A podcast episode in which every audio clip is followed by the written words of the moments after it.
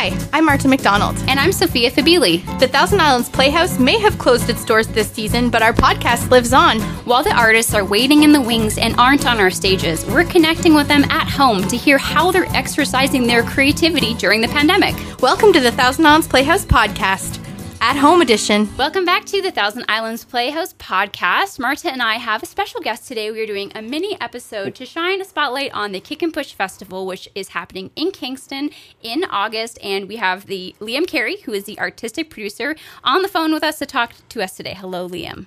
Hello. Uh, thanks for thanks for having me, you two. Of course. Um, so we're so curious for the people listening in who don't know about the Kick and Push Festival. Can you give a little summary of what was your mandate before the pandemic? Like, what were you setting out to do before COVID nineteen became part of our lives? Um, well, before uh, the pandemic, which seems like a thousand years ago, yes, um, we were trying to uh, promote innovative uh, performance in Kingston um, by um, supporting the work of artists that were interested in doing that, pushing the limits, as it were. And then, um, and to be honest, in COVID, we're still trying, we're still doing that. We're still trying to do that. We're, we're holding the course. Although the way that artists are reacting to the times um, has obviously changed quite significantly. Right. So, so you said that there people are sort of there. It's a different kind of innovative, I guess. So, what what kind of projects are we looking at for 2020? Like, how have people adapted to the the pandemic setting? I mean, before the pandemic, uh, it definitely was um, new perspectives or a different way of telling the stories. And during the pandemic, the artists that we've engaged are trying to figure out a way to tell um, to tell the story safely, obviously during this time, and also um, I, I, it's really interesting watching them try to determine how best to explore all the anxieties and challenges of this time in a way that people will find entertaining and engaging, and not um, and not sort of overwhelming because it is a, definitely an overwhelming time. For sure. So, for people who don't quite know, so the Kick and Push is a festival, and theater companies submit to be a part of that. And so, there's different projects that are run by different groups of people. Is that right? Yes. Um, traditionally, before COVID, we um, it was a curated festival. This year, in order to um, you know give artists a time to respond to this new reality, uh, we shifted to a residency model. So, not just paying or supporting presentations of art, but also paying for the creation of art that responds to this time. So um, yeah, I'm really really proud of that um, to present, be presenting um, original content, but also to be supporting artists right now because um, it, you know as you as you know it's it's a very challenging time for all of us in the creative arts. Absolutely. So essentially, you're supporting artists to come in to either be in this area, or are they some people also working remotely to create and, and develop their work? Yes, there okay. are people coming into this area, and there are also people working remotely, but they're making things of Kingston.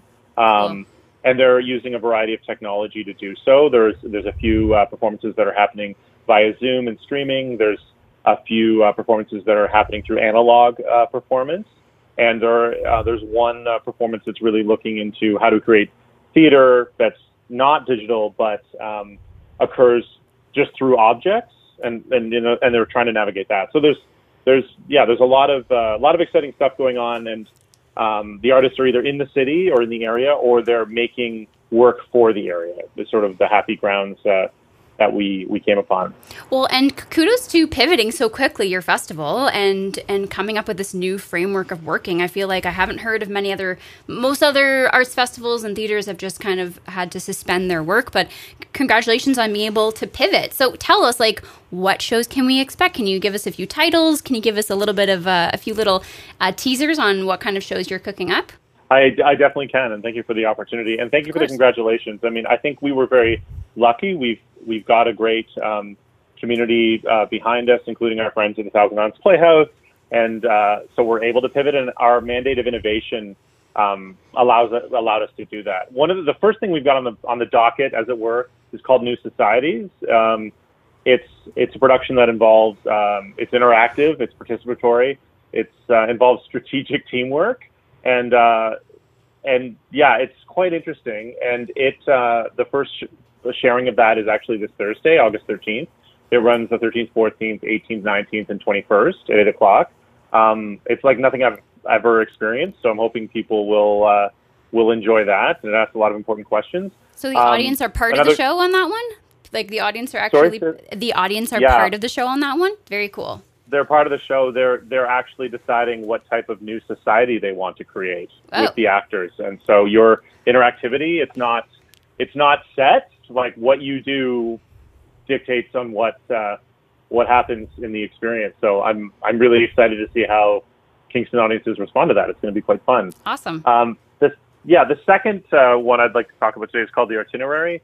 Um, it basically it explores, you know, what what what does one do with one's freedom and expression. And there's um, there's 14 performances with only six uh, audience members per show. Wow. And it's it's an interesting combination of video game and live performance um, done by Sebastian Hines and it's at the March. So it should be very very interesting. I'd encourage people to check that out. And then the uh, third thing I wanted to flag is something called Revelations, and it's sort of a combination escape room um, inspired by people that have been preparing for the disasters. You know, disaster preppers, like people who have escape bags and Right. that kind of thing. It's it's inspired. Um, it's inspired by that, and it's an experience that households, uh, some households in Kingston, will experience over the course of multiple days.